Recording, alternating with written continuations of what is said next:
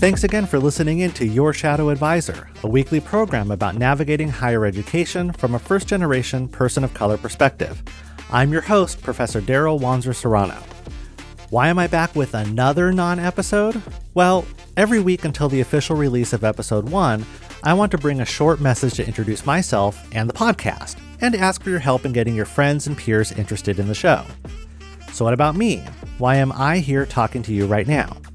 Well, I'm a tenured associate professor of communication at Texas A&M University and a former director of Latino studies at the University of Iowa. More importantly for this program, though, I'm Latino and was a first generation college student who went to a college that cost more in tuition than my single mom made in a year.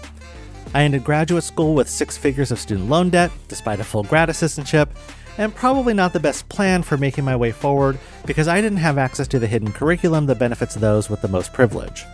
But now, I'm in a position to share what I've learned along the way. As I mentioned before, Your Shadow Advisor is an attempt to level the playing field, to demystify the hidden curriculum so that people like me, people who are entering higher education as low income, first generation, underrepresented people of color, can access the opportunities and behaviors necessary to succeed, thrive, and transform the organizational cultures of higher ed. Every Wednesday, starting August 24th, I'll post a new episode answering key questions about this hidden curriculum in ways that your primary advisors simply may never have thought about.